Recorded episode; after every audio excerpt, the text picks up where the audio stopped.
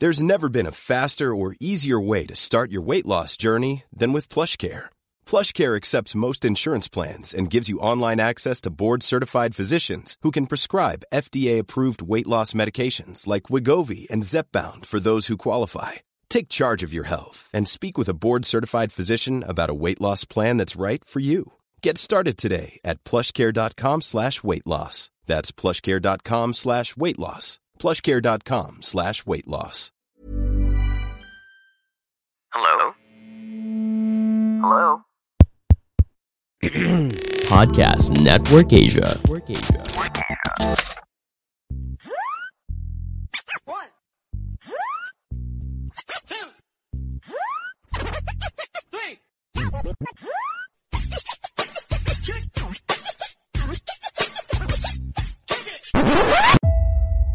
A podcast that talks about Pinoy pop culture, sports, love, sex, and die. Ang longest running comedy podcast sa buong Pilipinas. Machong Chismisan.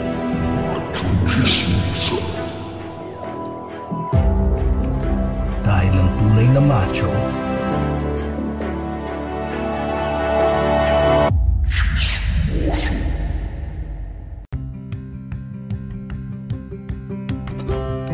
If you're a current podcaster or plan to create your own podcast soon, I want to share with you that what I use to help me monetize my podcast.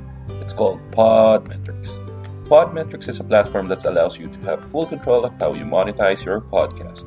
You can collab with brands and choose between the many merchants that fit your podcast's audience. It also gives you tips and samples on how to execute your ads properly to maximize your earning potential. Plus, you can track how many of your listeners you were able to convert and know how much you've earned real time. Cashing out is also a breeze. So if you're a podcaster, make sure to sign up by clicking the link in the description of this episode and use our referral code Machong Chismisan so you can monetize your podcast too. Welcome sa isang panibagong episode ng Machong Chismisan. Ito po si Ingo, ang yung full-time daddy, part-time gamer.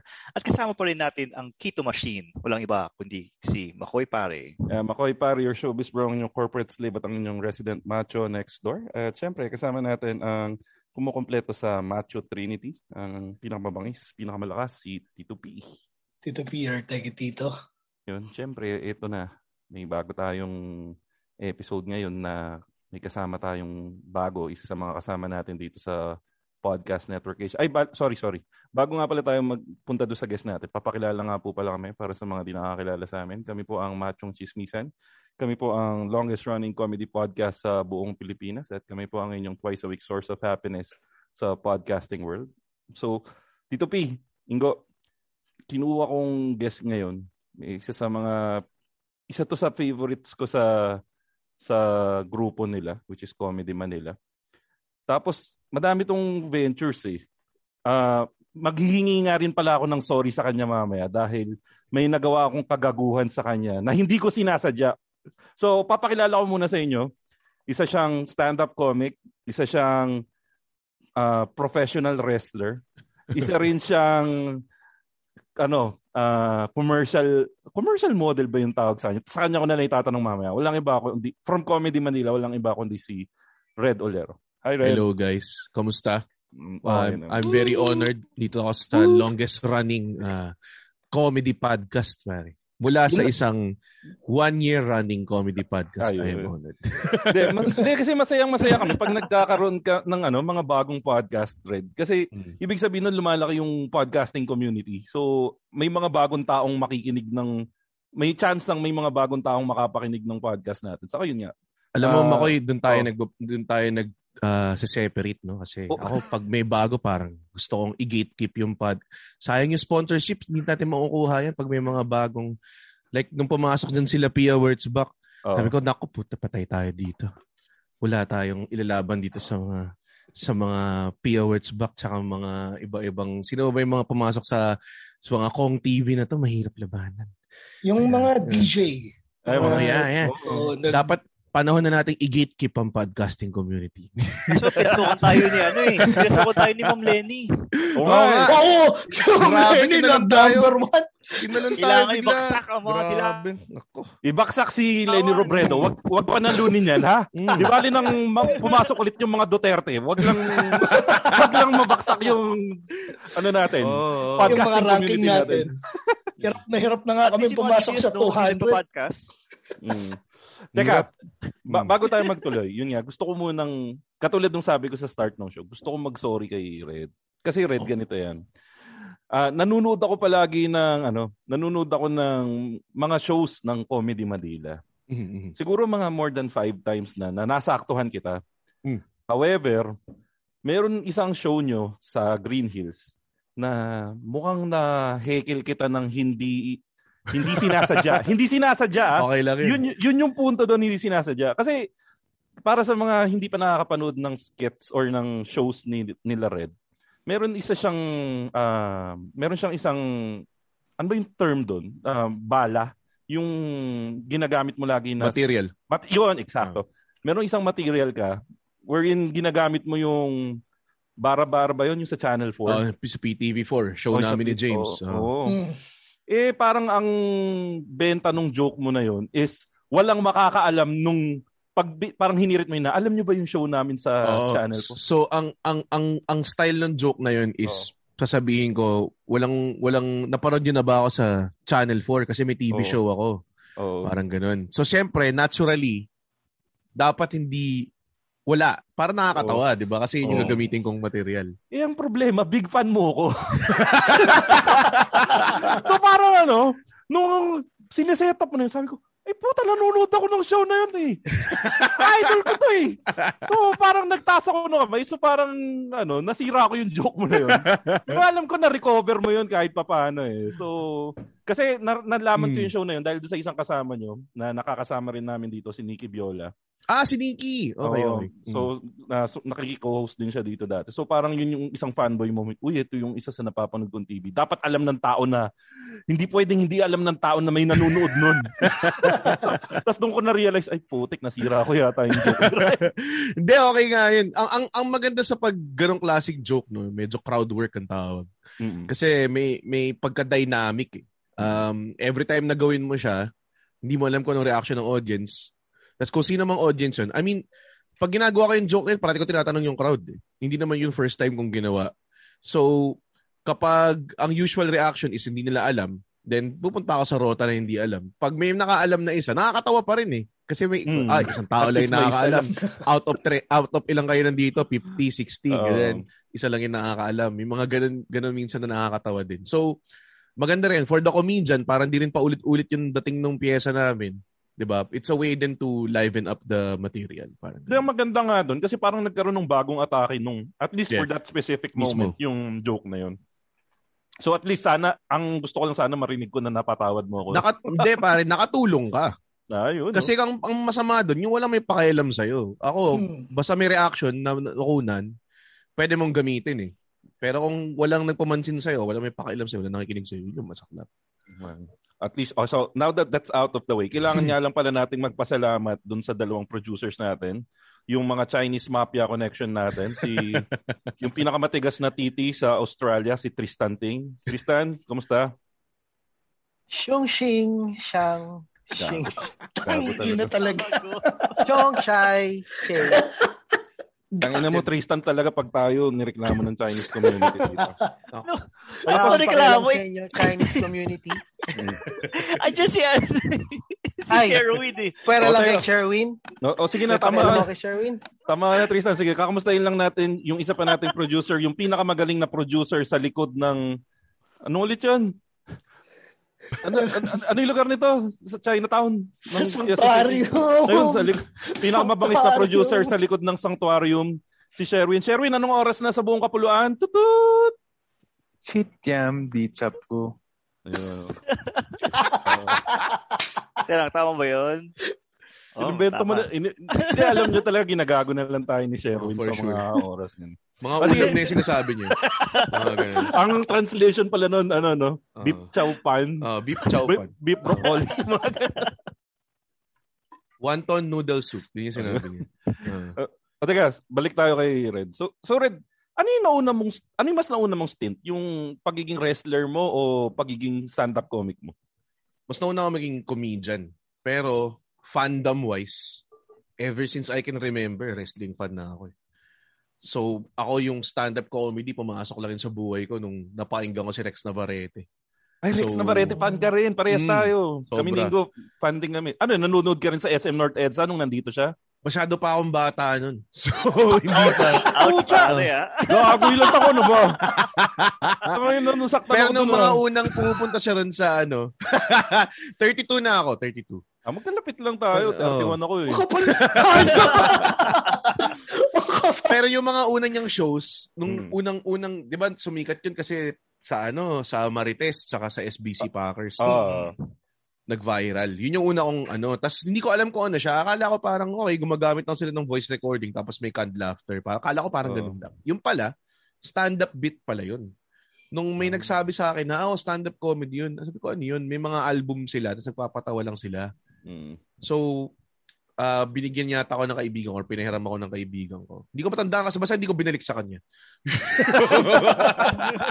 Tangin na, Yung- baka sa akin pa yun ah. Baka yan na kaibigan mo sa akin tapos di rin binalik. oh, baka ganun. Baka pang-apat na hiram na yun. Basta, ganong klase. Nakalimutan ko ng album eh. Ah, tapos pinakinggan ko yun. Sabi ko, wow, ito yung first exposure ko to stand-up comedy. 'Di ba? So talagang uh, at an early age, mahilig na talaga ako sa comedy.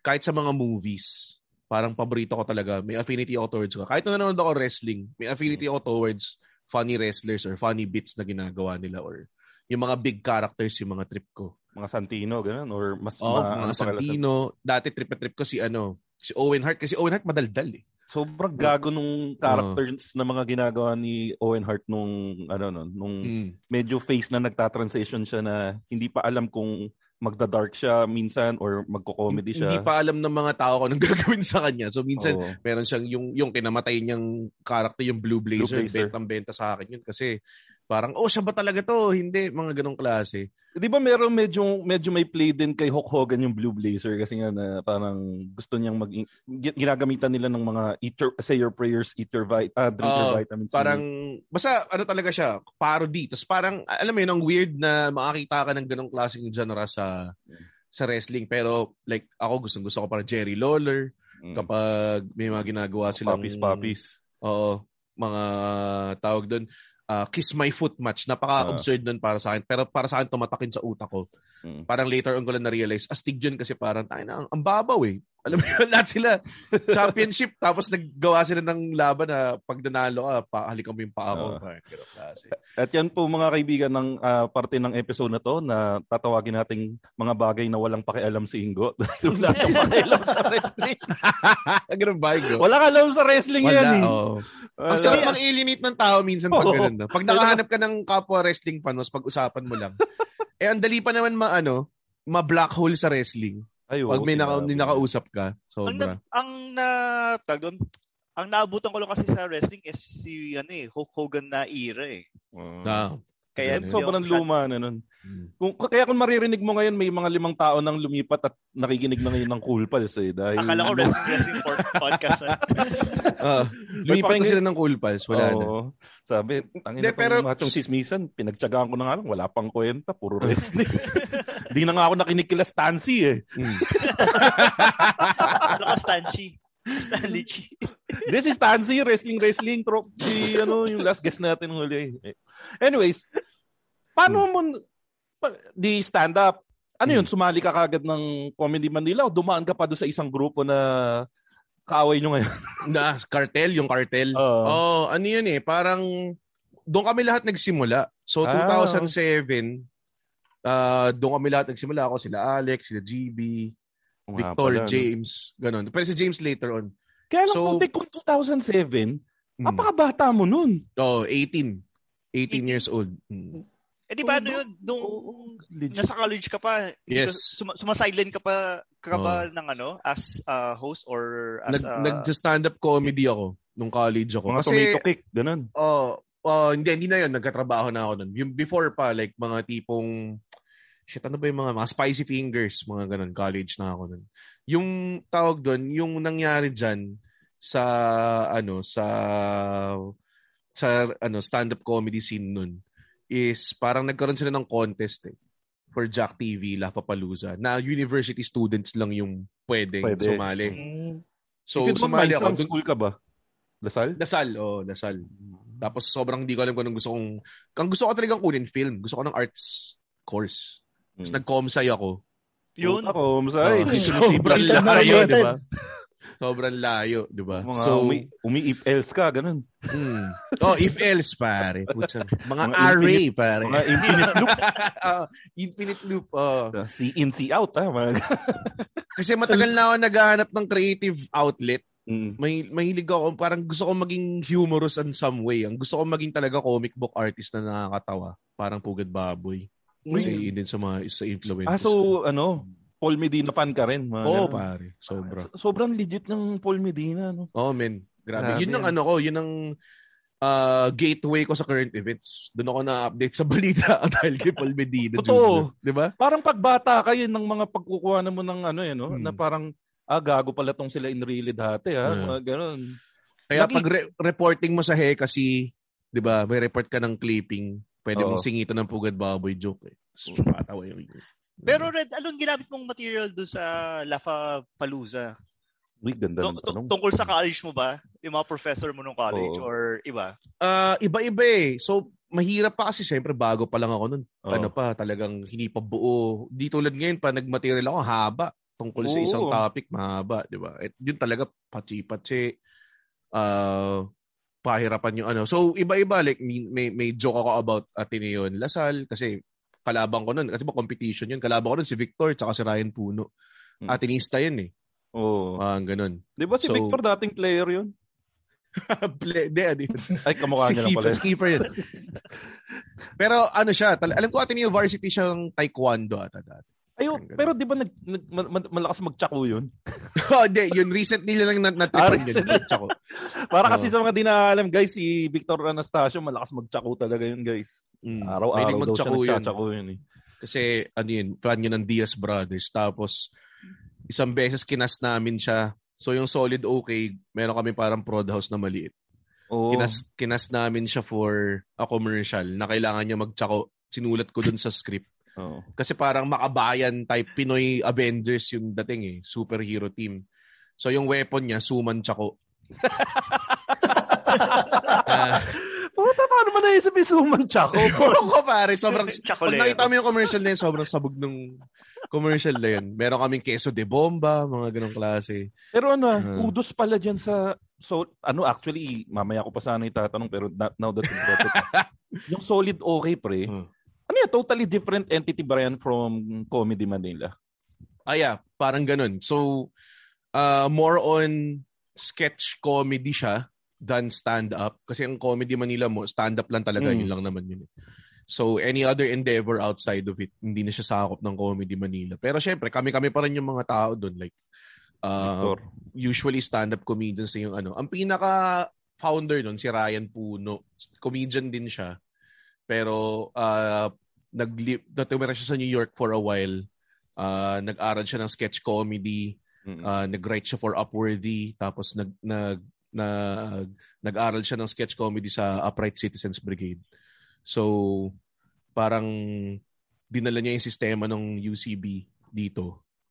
Tapos yun yung ginagamit namin way para magsulat ng sketch comedy. Parang ganun. Mm. Pero ma- highly inspired ba kayo ng ano, ng college humor or ano yung mga big ano inspirations niyo? Ang big inspirations doon talaga, ano, uh, Key and Peele, SNL, mas Oo ganun. no, medyo may touch nga ng SNL, no? Yeah. Pero kaya kayo, kung nakikinig ng Machong Chismisan, hindi nyo pa, kasi alam ko yung solid okay. Kasi ako mahilig ako magkalkal ng internet eh. Pero kung hindi ka masyadong mahilig magkalkal ng internet, wala kang idea kung yung solid okay. Guys, para siyang rabbit hole na pag nasimulan mo sa isa, maghahanap ka talaga ng iba pa.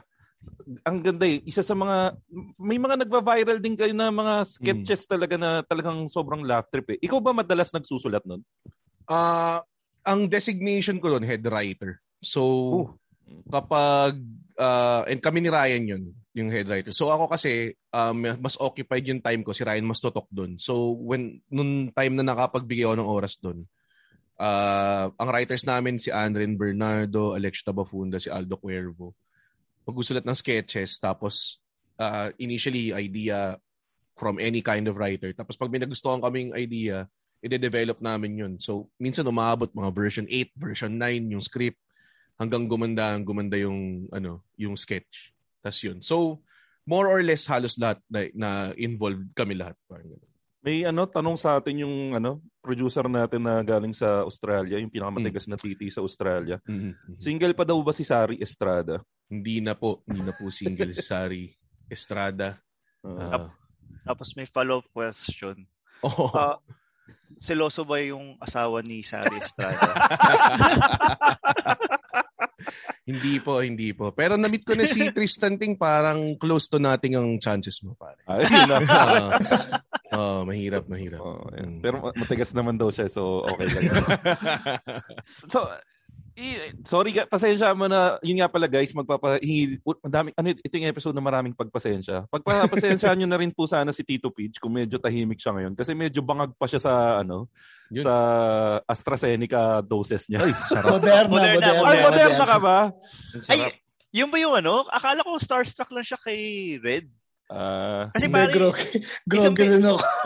De, pero Red, kung meron mang biggest na stand-up fan dito, si Tito P yung isa sa mga biggest fan. Ako, masasabi talaga ko na masasabi ko na na fan ako ng stand-up comedy, specifically, yun nga, sa Comedy Manila. Pero kung meron talagang big fan dito, si Tito P, siya yung laging nag attend ng mga open mic, siya yung nandun lagi sa Cool Pals na, na group. Kaya nga sabi ko, bakit tinanggap pa natin si Tito Pit dahil mas active pa siya doon sa Facebook Cool page Pals. ng Cool May Pals. selusan eh. pala nangyayari dito. Oo. Oo, Kapalang dapat, alam mo, dapat lang, Makoy, mag-demand ka ng more attention. Totoo lang, para sa akin. Kung binibigyan na nga namin ng sahod yan eh. Kung kailan binigyan namin ng sahod. Grabe. Doon pa naggaga na pa na yung post doon eh. Anyways, balik tayo sa Red. Red, ano yung pumasok sa isip mo at nag-wrestling ka?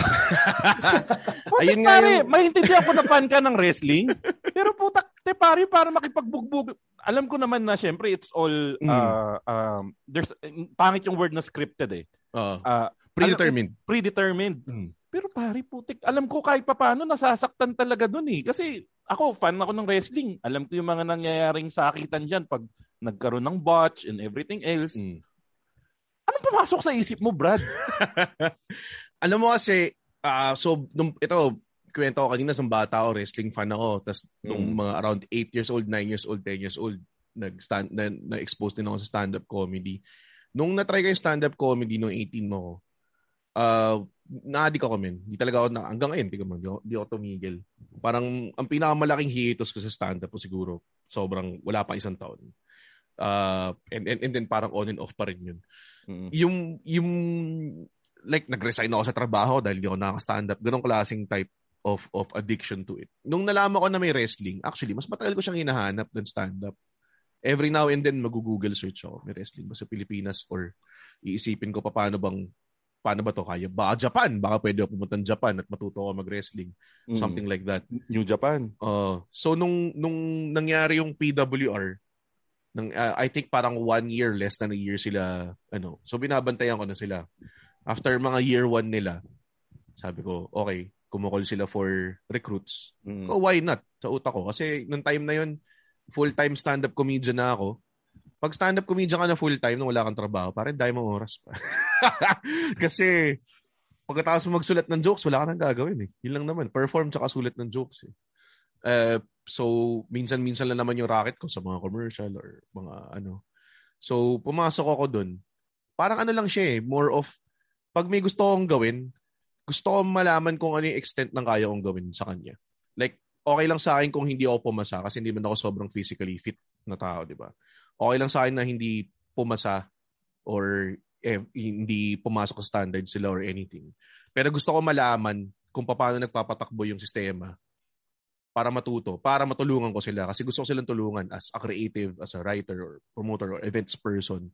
Ganong klase. Pero ayoko pumasok as, ah, magusulat lang ako.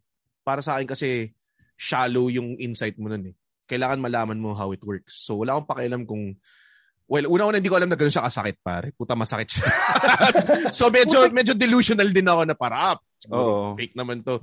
Ganyan, Pero- ganyan. Mm, pero- masakit, pero sobra. Paano ba mag-audition as a wrestler nung nung time mo? Ah, may may may bootcamp recruitment yung tawag nila no. So in batches they'll recruit like a batch of uh, aspirants. Hmm. Tapos kung bumalik ka na bumalik ng training, i-train ka. Parang ganong So, klase. So ilang days or ilang weeks yung bootcamp? Ako isang taon. Isang taon yung bootcamp? Mm, isang taon. Isang taon ako. Iba-iba eh. Kasi yung mga iba ma- magagaling eh kagad. So Hmm. magagamit nila ka, ah, ikaw magagamit na natin to. Six months. Pwede ka na mag Ah, so ganun. one, kumbaga one year ka na sa reserve list, kumbaga. Siguro. Parang ganun. Parang ganun. Pero nag-train ako nun the whole time. So, Mm. ah sakit kasi yung ring na ginagamit namin, hindi siya wrestling ring eh. Yung pan-train namin na ring. eh. Hmm. Hindi siya wrestling ring. Tabla- ano, talagang makeshift lang talaga. Talagang ano lang, yung boxing ring lang na mababa, yung halos halos sa sahig ka na talaga bumabagsak tapos eh binabagsak kasi di, yung eh kasi di ba pag pag boxing ring hindi pa siya yung padded na katulad Wow. ng sa wrestling. walang shocks, walang ganoon, walang walang give. So Okay. parang bumabagsak ka lang sa lupa talaga. Tapos yun yung So- tipong ring na sasabihan ka ba naman, alam mo yun, first day mo, sasabihan ka na, ah, wag, wag dyan sa part na yan kasi may naka-uslay na. Mga ganun klase. Ayun. So, di ba nasabi mo na ano, masakit talaga siya. Hmm. Magbigay ka ng isang instance na parang shit just got real na moment mo na habang nagpe-perform ka dun sa wrestling. May isang guy na sinabi kaya niya ako isuplex. Pero hindi niya ako kayang... Wrestler yun o Trainee viewer? din, trainee Ah, din. trainee, okay. Oo. Tapos ako naman parang, sige, putangin, di ako takot. Putangin na, binagsak niya ako sa ulo niya, ulo ko pare. Kasi tok-tok ng ulo ko. Kahit nag-tuck ka na ng head. Oo, wala, wala. Talagang, Mali talaga ano yung palo niya. Mali talaga, mali talaga. Oo. Ah, pares kaming mali, yun na lang. Kasi pares kaming parang foolish na, oh, kaya natin to, parang ganun. Teka, teka. Ang isang Ah, tanong doon.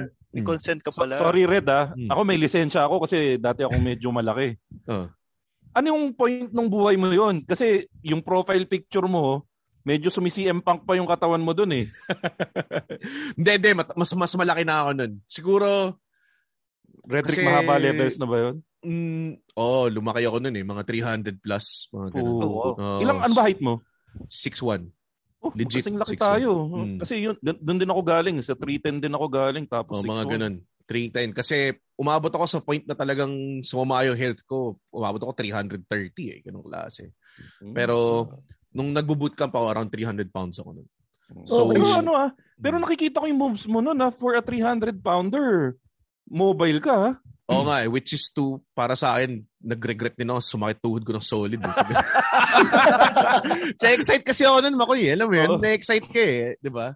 Pero every time, naalala ko pagkatapos ng show, pag bumaba ni adrenaline mo, ay, Ay po, tuhod ko, no. pare. Totoo yan. Grabe. Kasi pumasok ako sa bootcamp, punit na yung tuhod ko.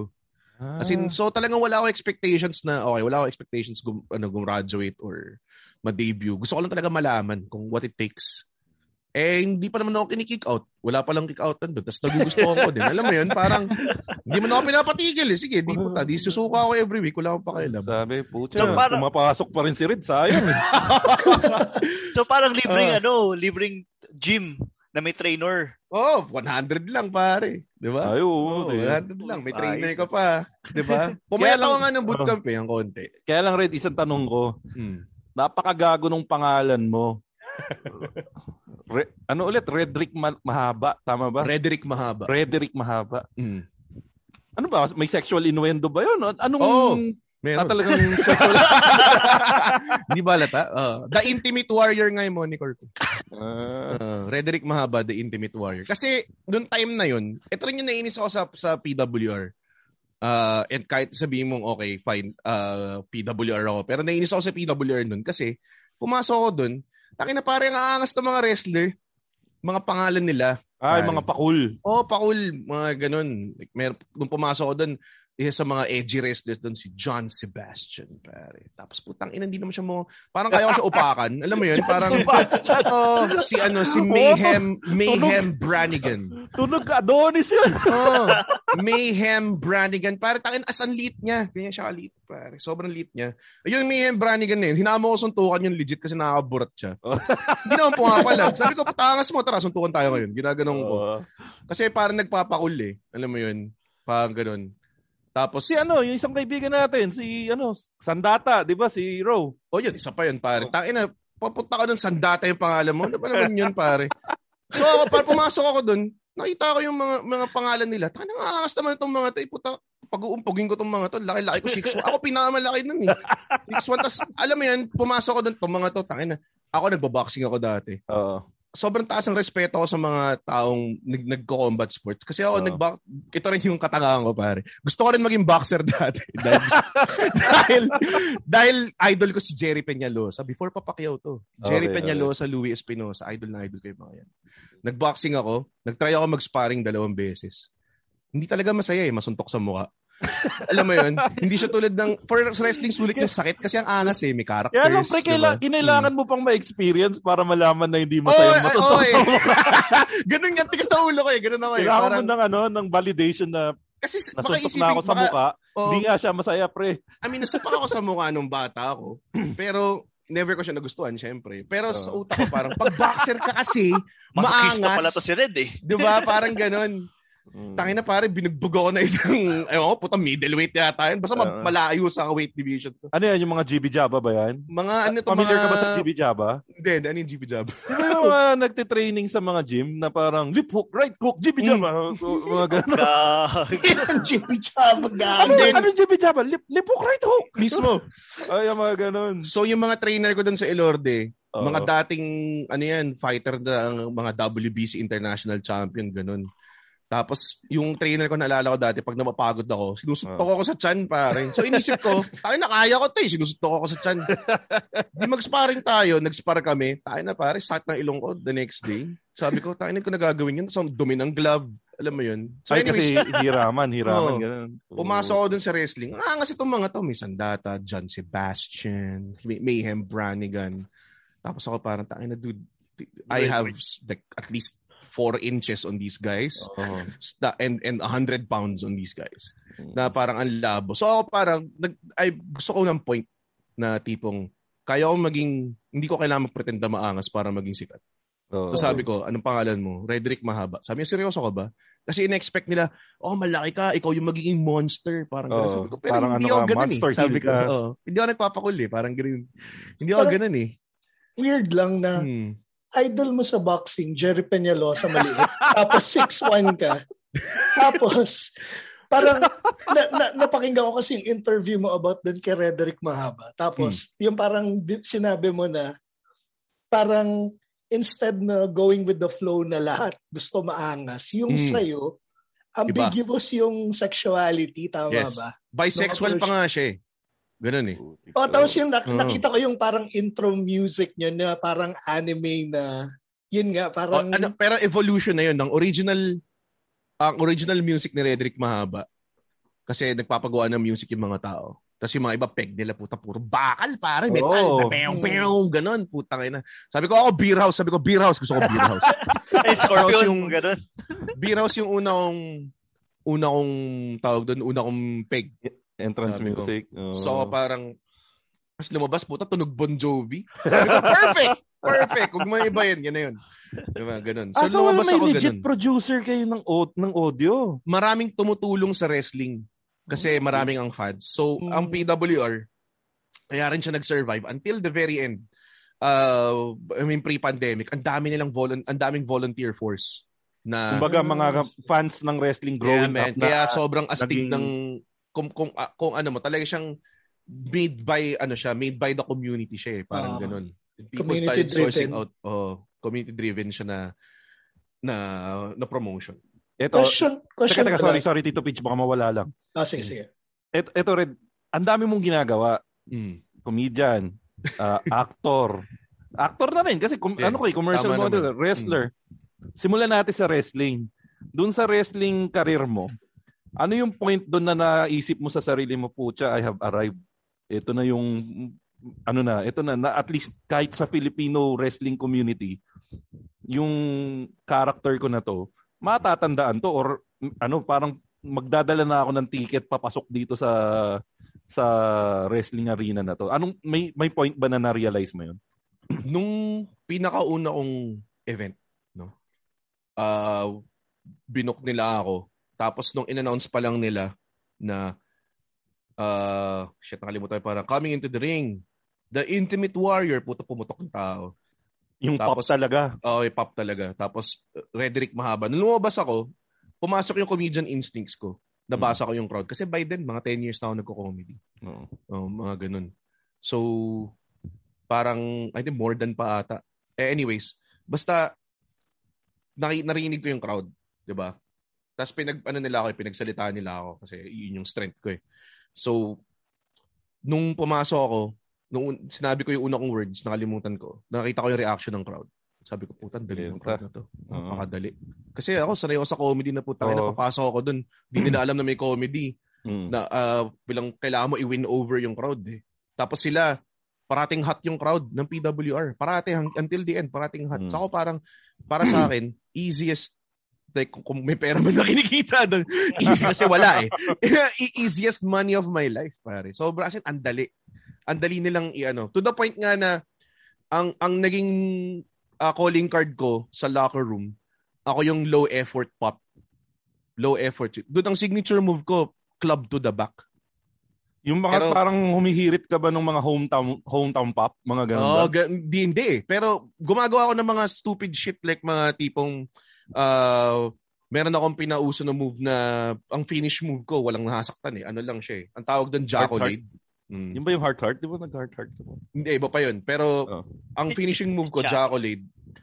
Ina-Jackolade ang puto. Para siyang accolade ni Rusev, pero baliktad. Uh, so yung yung mukha mo, pumapa, ilalagay ko sa crotch ko. Tapos magka-top out ka. Itong mga to, nagpapakahirap mag 450 moonsault.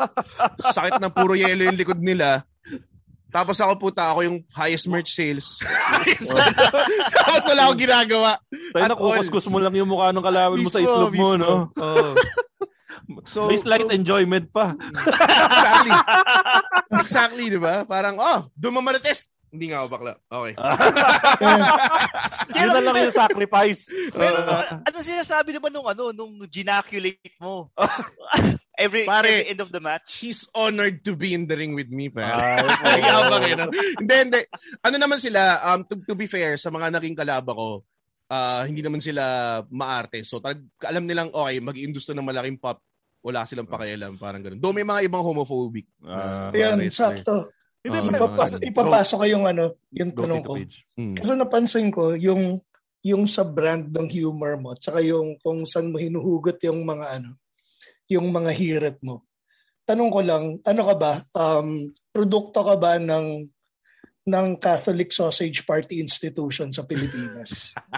hindi pare. Sobrang Kasi kami ganun kami galing eh. Notre. Ah, hindi. Oh. Pero syempre, beda ako eh. So Catholic hmm. school. Oh, Kahit Lasal, no. Catholic school. Wala ka naman takas eh. Saka, saka ba pwedeng educate dito na hindi Catholic school? Mayaman ka kasi! I mean, hindi, yung humor... Sa, hindi, hindi kami nag-aaral sa mababang paralan ng Potrero Malabon. Tingnan, tingnan mo nga yung kutis mo, red do, puti-puti mo. si Tristan, shoutout daw sa Kulyat High School. Hindi, pero galing doon, boss ko rin yan. Ano rin yan. Oh. Uh, produkto rin ng ano, sausage party. Ito si. Ito, nandito rin yung isang ano, Patreon payer natin, si Penny. Hmm. Alam ko sa Mandaluyong to, mahirap din to, eh, pero mukhang mayaman lang to, napunta lang sa States eh. Oh. pero wala, mi- pero 'di ba, uh, wala ka takas pare. Don Bosco daw si Don Bosco, Don Bosco, all girls. oh, sorry, go, go ahead, sorry. Um, oh, uh, Catholic school ako eh. Oo. Uh, kaya rin kaya rin usual stand-up topic ko, kumbaga parang yung perspective ko on my Catholicism. Oh, kasi blasphemous at saka ano eh. Which is weird kasi never ako nag never ako nagsabi ng something na hindi totoo. Yun yung alam mo yun, wala tayong magagawa. I mean, ko, siguro ang pinaka-blasphemy ka lang sinabi is yung joke ko about sa pari na nagbibigay ng marriage advice. Kasi may may joke ako na ang ang premise niya. Ito itong part na to tama pa. Sabi ko Actually, sa, yung pala sa joke na kaagad eh. Yun nga sinasabi ko. Sabi ko, bakit ang pinakaunang pinakaunang magbibigay ng marriage advice sa bagong kasal ay taong hindi pa kinakasal?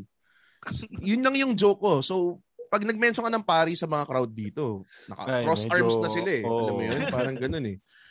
As ang, ang pinaka-blasphemous ko na sinabi dun siguro was, mabuti sana kung yung isang, yung groom ay altar boy.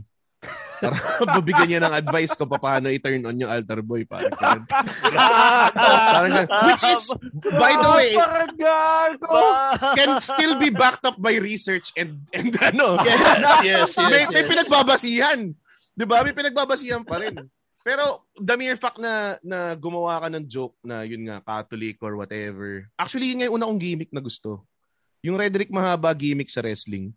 Pang-apat na siguro na try ko yun. Mag-propose. Dati kasi maarte sila eh. Parang, Oo. kala, parang yun yung naiirita ako kasi isipin mo nagpipitch ako sa mga to na nagpo-perform pa lang na mga ilang buwan pa lang. Tapos ako yung magpipitch sa kanila na putangin na may 10 years na ako on my belt na sinasabi nila sa akin kung ano yung gusto ng tao. Gusto ko sabihin, tangina Ah. niyo, wala kayo alam. alam mo yun? Oo. Pero I played the, I played ako, by the rules eh. na ako eh. Alam ko yan. Di ba? Yun pan- yung magandang hirit mo rin dyan. Yun yung, yun yung masaklap eh. Tapos so, ang una kong, ang una kong gustong gawing ah tawag doon, gimmick, may religion ako. Ay, potek. Parang ganun. Daming ano niya, trigger parang, yan. oh, parang Eli Soriano, parang ganun. Wala pa bang eh, character ng wrestling na DDS? Meron yata. Alam ko meron. Ganda meron nun, sa no? sa Manila Wrestling Federation, alam ko meron. Pero hindi kasi ako masyado nanonood, pero alam ko meron silang GGS, eh, parang ganun. Puta, pero ang ganda nun, di ba? Finishing move mo, kukunin nyo yung pera. Oh, maganda. Yun yung pangalawa kong gustong gimmick. Gusto ko maging mayor. Ayaw din nila. So, parang tangan nyo, ano Puta, gusto bagay sa'yo yun. Diba? Gandang character nun, no? Sobrang dali eh. Pero teka, kailangan natin i-post to dahil ano kapos na tayo ng eh, ano ng oras dito sa episode na to. Pero doon sa second part ng ah, episode na to, pag-usapan natin naman siguro more on sa, yun nga, more on sa wrestling ah, career ni Red. Mhm. Pag-usapan din natin yung tungkol doon sa stand-up career ni Red dahil madami pa tayong tanong tungkol doon sa stand-up kami Yeah. career niya. Saka yung putik pre, proud moment ako. Meron akong kasama sa chat group na commercial model.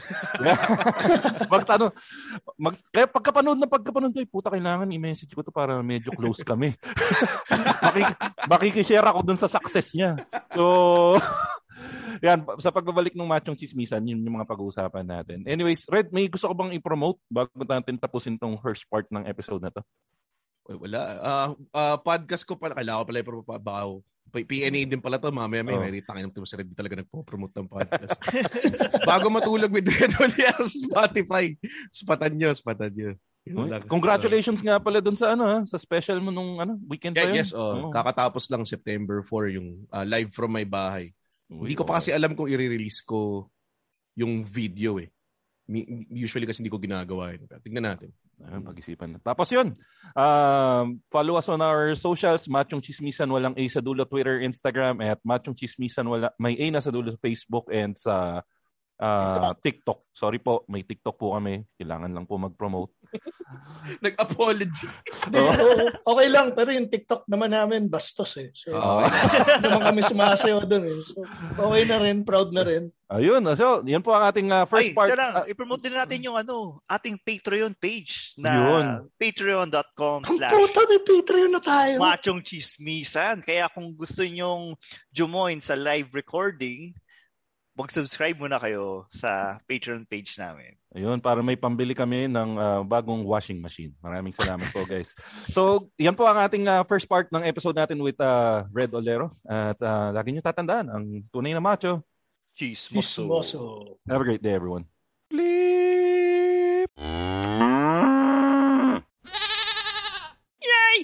The views and opinions expressed by the podcast creators, hosts, and guests do not necessarily reflect the official policy and position of Podcast Network Asia. Any content provided by the people on the podcast are of their own opinion and are not intended to malign any religion, ethnic group, club, organization, company, individual, or anyone or anything.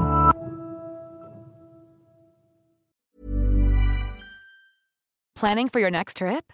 Elevate your travel style with Quince. Quince has all the jet setting essentials you'll want for your next getaway, like European linen, premium luggage options, buttery soft Italian leather bags, and so much more. And is all priced at 50 to 80% less than similar brands. Plus, Quince only works with factories that use safe and ethical manufacturing practices. Pack your bags with high-quality essentials you'll be wearing for vacations to come with Quince. Go to quince.com slash pack for free shipping and 365-day returns.